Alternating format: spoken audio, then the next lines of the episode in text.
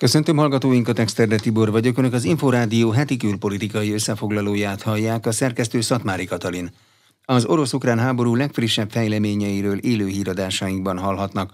Most először arról lesz szó, hogy a miniszterelnök szerint nem újabb szankciókra, hanem békére van szükségünk, mert a háborús infláció egyetlen ellenszere a béke. Orbán Viktor a csütörtökön kezdődött kétnapos uniós csúcs jelentőségéről beszélt a közösségi oldalára feltöltött videóban azt hiszem kellő mélységben és hosszúságban megtárgyaljuk az európai gazdasági helyzetet, ami egyáltalán nem rózsás. Európa szenved, szenved a háborús inflációtól, és szenved a háborús gazdasági válságtól. Ráadásul újabb és újabb szankciós ötletek bukkannak fel, és szankciós javaslatokat terjesztenek elénk Márpedig a háború mellett a szankció az oka a gazdasági bajoknak. Nekünk most nem újabb szankciókra, hanem békére van szükségünk, mert a háborús infláció egyetlen ellenszere a béke. Igent mondunk Ukrajna Európai Uniós tagságára, igent mondunk a békére is, nemet mondunk a további szankciókra. Magyarország és Görögország együttműködése fontos lesz az ukrajnai háború okozta globális válságok kezelésében. Görögországnak kulcs szerepe van a magyarországi földgáz ellátás kockázatai csökkentésében is, mondta Szijjártó Péter külgazdasági és külügyminiszter.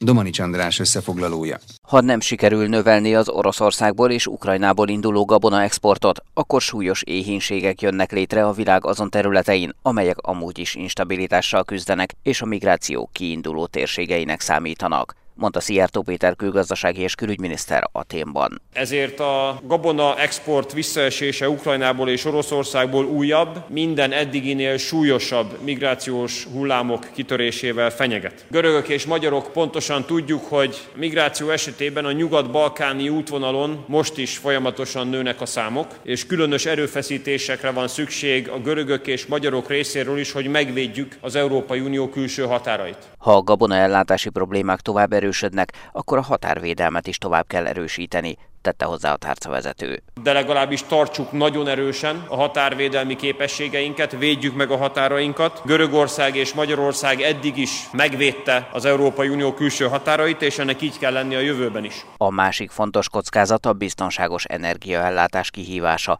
mondta Szijjártó Péter. Mi az energiaellátást azt egy racionális, fizikai, matematikai kérdésnek tekintjük, és nem ideológiai vagy filozófiai kérdésnek. Ezért sem támogattunk, és nem is fogunk támogatni egyetlen olyan javaslatot sem, jöjjön az Brüsszelből vagy máshonnan, amely javaslatok veszélybe sodornák Magyarország energiállátását. Kiálltunk amellett, hogy kőolajat vásárolhassunk Oroszországból, és fel sem merülhet, hogy ne vásárolhassunk földgázt az oroszoktól. Ezzel párhuzamosan érdekeltek vagyunk abban, hogy minél több forrásból és minél több útvonalon álljon rendelkezésre földgáz szállítási lehetőség, fogalmazott a miniszter. Ehhez sok beruházásra, sok pénzre és sok időre van szükség. De Görögországnak itt nagy szerepe lesz. Mert számunkra, a magyarok számára két reális forgatókönyv lehet a gázforrások diversifikációjára. Vagy a kelet-mediterrán medence földgázmezői, vagy az Azerbajdzsánból származó földgáz. A kettőben közös, hogy ez csak Görögországon keresztül juthat el Közép-Európába. Ehhez infrastruktúrális fejlesztésekre van szükség addig az orosz vezetékes földgáznak nincs alternatívája, tette hozzá Szijjártó Péter. A görög külügyminiszter Nikos Déndiász arról beszélt, hogy jelenleg a Balkán és Kelet-Európa kap gázt Görögországon keresztül, és céljuk a hálózat összekapcsolása Közép-Európával is. Domanics András, Inforádió 88,1. Németországban kihirdették a földgáz ellátási válsághelyzet második riasztási fokozatát az Oroszországból érkező szállítások jelentős csökkenése miatt. A német alkancellár berlini tájékoztatóján azt mondta, a piac még képes a zavar kezelésére, az ellátás így biztosított, de már gázválság van. Az Erste Bank olaj- és gázpiaci elemzője a válsághelyzetről az Inforádiónak úgy fogalmazott, Európában egységes a gázpiac, ezért ha Németország bajban van, akkor Magyarország is bajban van. Rozgonyi Ádám kérdezte Plecser Tamást. Mint egy másfél héttel ezelőtt az Észak-áramlat egy vezetéken, amely Németország ellátásáért nagyban felel. Ezen a vezetéken lényegesen kevesebb gáz érkezett Oroszország felől, és hát úgy tűnik, hogy ez a csökkentett mennyiség egyelőre marad is. Itt ugye van egy vita Németország és Oroszország között. Az oroszok azzal vádolják Németországot, hogy az a Siemens, aki ennek a gázvezetéknek a működtetéséért felel. Egy bizonyos alkatrészt nem hozott el időben. Ez az alkatrész egyébként jelenleg Kanadában van, és a, gyakorlatilag az Oroszország elleni szankciók miatt nem érkezhetett meg még Németországba. A Siemens erre azt mondta, hogy ez az alkatrész az időben meg fog jönni, akkor, amikor a szerződés szerint a Siemensnek ezt le kell szállítania. Illetve hát Robert Habeck német gazdasági miniszter pedig azt mondta, hogy ez csupán egy ürügy arra, hogy az oroszok csökkentsék politikai okok miatt a földgázszállítási mennyiséget. Lényegében tehát kevesebb orosz gáz érkezik Németországba, és ez okozta azt, hogy a második fokozatra kapcsolták a németek ezt a bizonyos vészskálát, ami a gázlátást érinti. Akkor hol lehet az igazság, vagy ez abból a szempontból mindegy? Az a biztos, hogy nincs elég gáz, vagy nem lehet elégséges a következő időszakra. Igen, ugye a múltban hasonló problémák esetén azért az oroszok tudtak szállítani, én azt gondolom azért, hogy valószínűleg a német verzióhoz áll ez közelebb, ez az igazság. Ugye érdekes volt, hogy ez a lépés akkor történt, amikor több EU-s miniszter találkozott Zelenszky ukrán elnökkel, tehát valószínűleg tartom inkább azt, hogy ennek politikai oka van. A lényeg valóban az, hogy jóval kevesebb földgáz érkezik Németországba, és hát úgy tűnik, hogy ha ez a mennyiség marad, akkor nem sikerül a fűtési szezon megkezdése előtt a célként kitűzött 90%-os tárolói töltöttséget elérni. Van alternatív útvonal, ahonnét Németország földgázhoz juthat? Ekkora mennyiségben nem. Gyakorlatilag Németország Norvégiától, illetve a különböző európai LNG kötőkön keresztül cseppfolyós földgázból vásárolhat még mennyiséget, de hogy Oroszország egy nagyon nagy szállítója az országnak, normál esetben 55%-át az importnak Oroszország fedezi, tehát ekkora mennyiséget, ilyen kieső gázszállítást tulajdonképpen rövid távon nem tud Németország pótolni.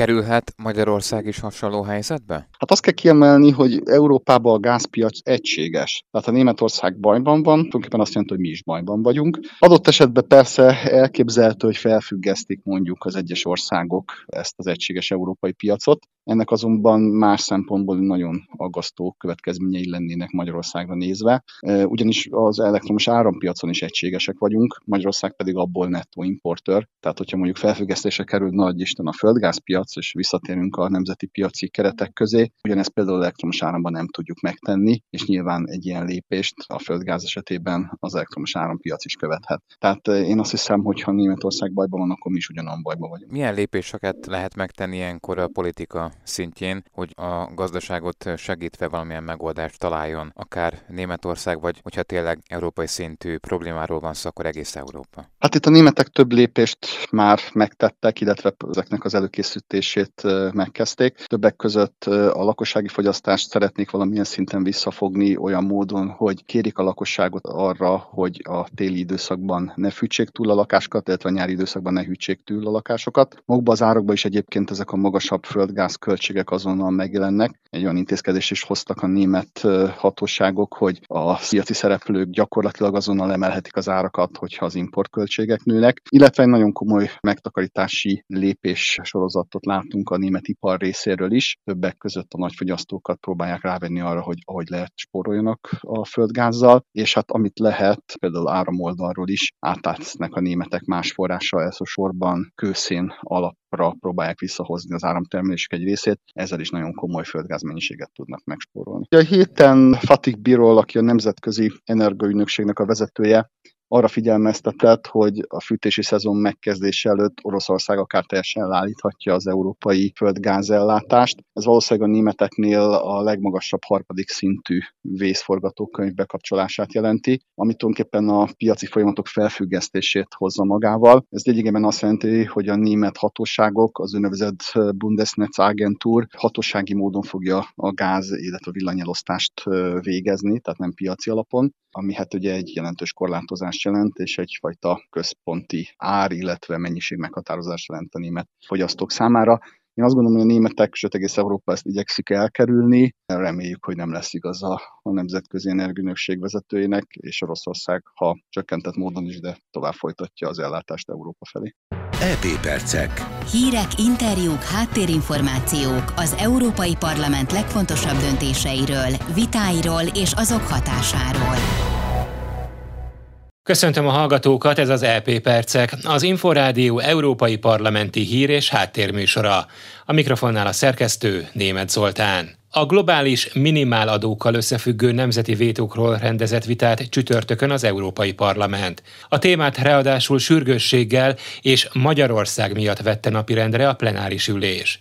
Eredetileg nem szerepelt a napirenden a 15%-os globális minimumadó témája, azonban a múlt pénteki magyar vétó felülírta az elképzeléseket. Magyarország ugyanis egyedüliként elutasította, hogy a 750 millió eurónál nagyobb bevételű cégekre kivessék ezt az adófajtát, összhangban az OECD-n keretein belül elfogadott javaslattal, amelyel globálisan több mint 140 ország értett egyet. A cél, hogy megszűnjenek az adóparadicsomok, amelyek révén a multik el tudják kerülni az adófizetést, vagy pedig lényegesen alacsonyabb terheket kell vállalniuk. Az Európai Bizottság gazdaságpolitikáért felelős tagja szerint garantálni kell, hogy az óriás cégek ott fizetik az adókat, ahol a profitot termelik. Az EU-nak meg kell hallgatnia a polgárok igényeit, és eleget kell tennie azoknak. Az ezzel kapcsolatos felelősség az ellenző tagállamra hárul. We encourage Hungary to reconsider its position. Paolo Gentiloni azt mondta, arra bátorítjuk Magyarországot, hogy gondolja újra álláspontját a globális minimumadóval összefüggésben. Az EU Európai Unió ezt a fontos munkát nem fogja feladni.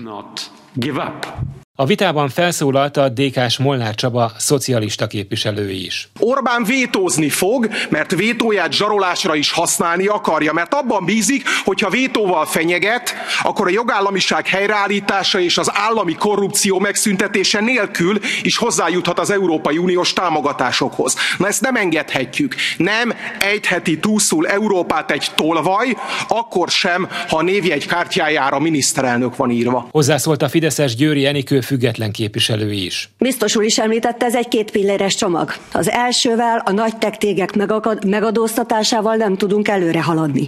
Csomagról volt szó, egyszerre kellene tető alá hozni a két dolgot. Harmadszor mi rohanunk előre, nemzetközi partnereink sem Ázsiában, sem Amerikában nem hajtották végre azt, amit mi már szeretnénk bevezetni. Ezzel az európai cégek versenyhátrányba kerülnek. Végezetül az OECD-ben nem dolgozták ki még ki a végrehajtási szabályokat, cégeinknek nincs január 1 ideje felkészülni. Egyelőre kozmetikázó javaslatok vannak a bizottság részéről. Ehelyett dolgozunk tovább, meg legyen az egység Európa versenyképessége érdekében. A globális minimumadó az EU-nak éves szinten 48 milliárd euró bevételt jelentene. A június végéig tartó francia elnökség szerint 26 tagállam is bevezetheti ezt az adónemet, kihagyva Magyarországot. Elfogadták az uniós klímavédelmi csomag több fontos elemét az EP képviselői a testület szerdai plenáris ülésén. Többek között az európai kibocsátás kereskedelmi rendszer kiterjesztését 2029-től a lakossági épülethasználatból és a közlekedésből származó kibocsátásra. A legutóbbi plenáris ülésen a képviselők elvetették, a szerdai ülésen viszont megszavazták a Fit for 55 csomag részét képező három fő jogszabályjal összefüggő parlamenti álláspontokat.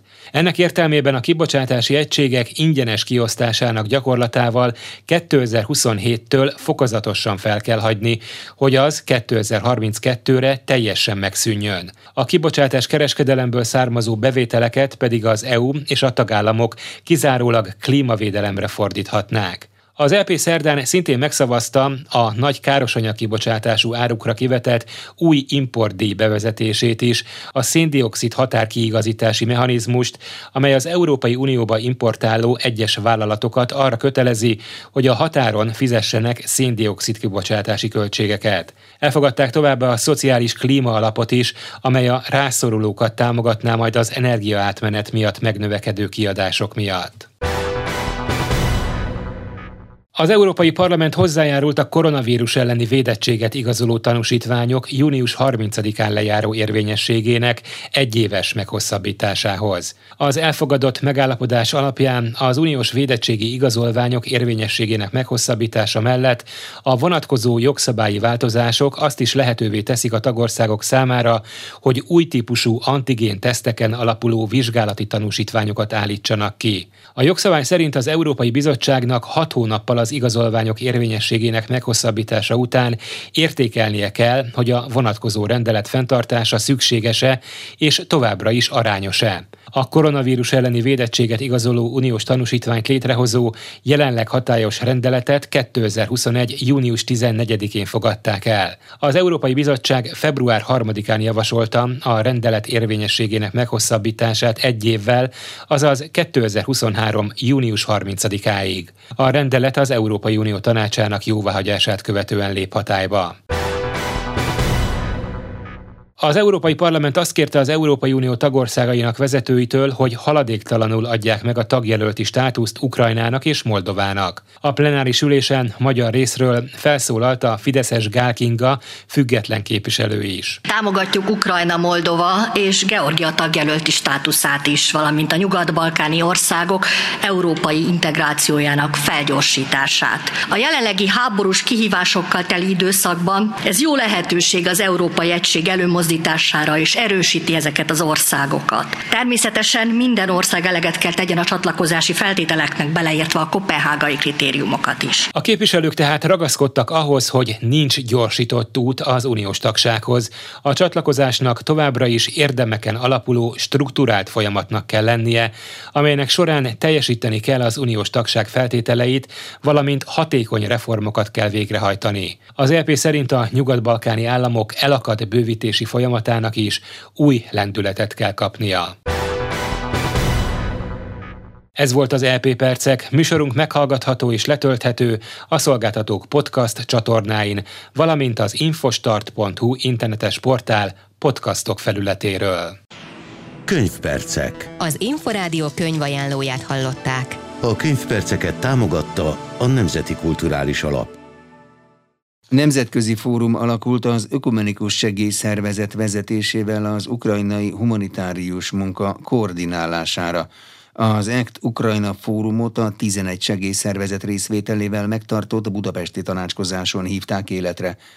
A részletekről Rozgonyi Ádám kérdezte Lehel Lászlót, az Ökumenikus Segélyszervezet elnök igazgatóját. Hogyan kell elképzelni ezt a fórumot? Mi a szerepe? Ugye egy ilyen megbízás azért nem szokott az égből potyanni, tehát ezért nagyon meg kell dolgozni. Benne van nyilvánvalóan a ökumenikus egész szervezet több évtizedes munkája, nemzetközi tapasztalatunk, dolgoztunk éveken át, hosszú éveken át Afganisztánban, Irakban is dolgozunk, mindenütt helyi stábunk van, és magyar munkatársak is dolgoznak a helyszínen, tehát ez nem egy olyan tevékenység, hogy oda megyünk egy hétre és hazajövünk, hanem folyamatosan a helyszíneken vagyunk. Ami Ukrajnát illeti, ugye ott 20 év óta vagyunk jelen, és valamikor Kárpátalján indítottuk a munkánkat, aztán ki kiterjesztettük Nyugat-Ukrajnára. A krimi háború kapcsán már egész Ukrajnába nemzetközi támogatással segítettük a belső menekülteket, és úgy tűnik, hogy, hogy most ez a munka mára beérett. Összehívtunk egy tanácskozást Budapestre, itt a, mi egy nemzetközi szövetségnek a tagja vagyunk, ugye ez egy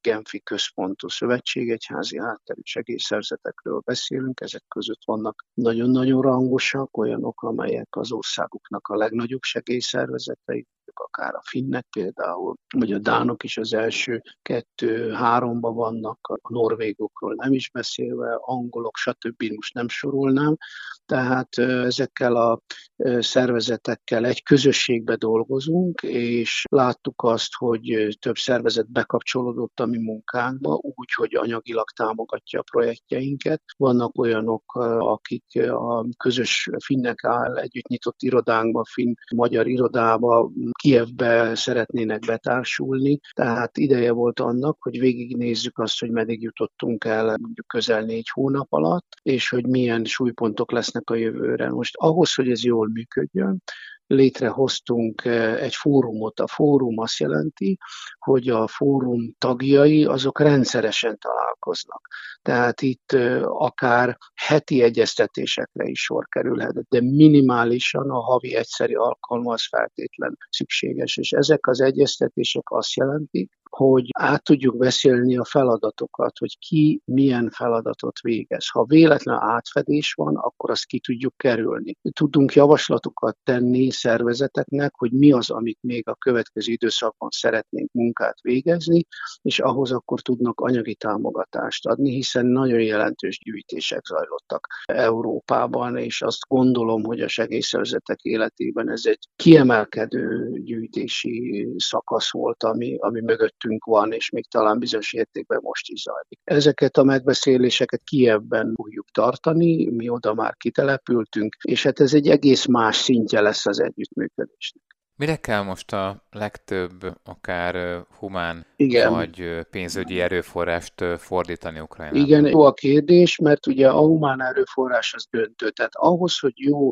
segélyprogramokat csináljunk, ahhoz nekünk nagyon alaposan ismerni kell a helyzetet. Tudnunk kell azt, hogy mit akar a kormányzat csinálni, mire akar pénzt fordítani, mi az, amire lesz pénze, mi az, amit nem tud megoldani, mi az, ami a civil szektor számára nyitott együttműködési lehetőség. Tehát ezek sok egyeztetést és elemzéseket kívánnak. Nyilvánvalóan ezek nem hónapokig tartanak, hanem ezt nagyon szoktuk pörgetni, hogy hogy minél előbb lássuk. És hogyha ezeken túl vagyunk, akkor jutunk el egy-egy konkrét projekthez. Hadd had mondja például egyet, ugye, amit a magyar kormány eh, támogat. Az iskola, ugye a, a Borodyanka térségben egy, egy körzeti iskolának a, a rendbetétele. Bombatalálat érte, fölnyomta a mennyezetet, tehát menthető az épület, de újjá kell építeni, hogy minél előbb elindulhasson majd az oktatás. Na ehhez is azért nagyon sokat kellett a helyszínen lenni, oktatásügyi szakemberekkel, minisztériummal, vidékfejlesztési minisztériummal kellett tárgyalni, mire eljutottunk oda, hogy mindenki azt mondta, hogy ez nagyon jó és ez szükséges,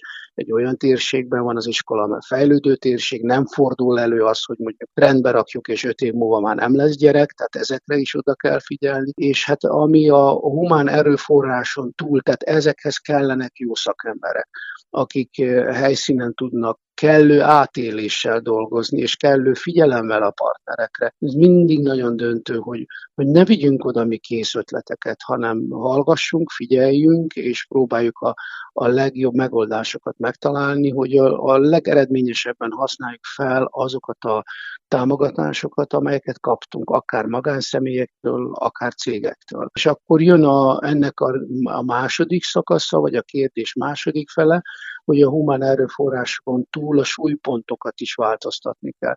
Tehát sokkal többet kell a rehabilitációra gondolnunk. Látszik az, hogy törődni kell az emberek, főleg ugye a, a belső menekültek és gyerekeknek a pszichoszociális állapotával. Ehhez képzéseket kell tartani, akár például Kárpátalján is ez egy nagy kérdés, éppen a kárpátaljai kormányzó, Viktor Mikita kért bennünket abba, hogy szeretné, ha ebben együttműködnénk, az Ungvári Egyetemben képzéseket szeretnének tartani, abba be lehet kapcsolódni megfelelő szakemberekkel, tehát ez egy általános probléma, a pszichoszociális eh, állapota, hogy úgy mondjam, a belső menekülteknek. De a másik a, a lakhatás, tehát elindult egy nagyon lassú visszaáramlás, főleg a Kiev és környékét körülvevő területekre. Itt azért komoly nagy települések is vannak, de hát van, ahol egyelőre nincs hova menni, mert a, az épületek szét vannak bombázva. Tehát vagy ideglenes megoldásokat kell találni, hogy fel kell gyorsítani a magánházaknak a rendbetételét, oda ideglenesen lehet konténereket lakni,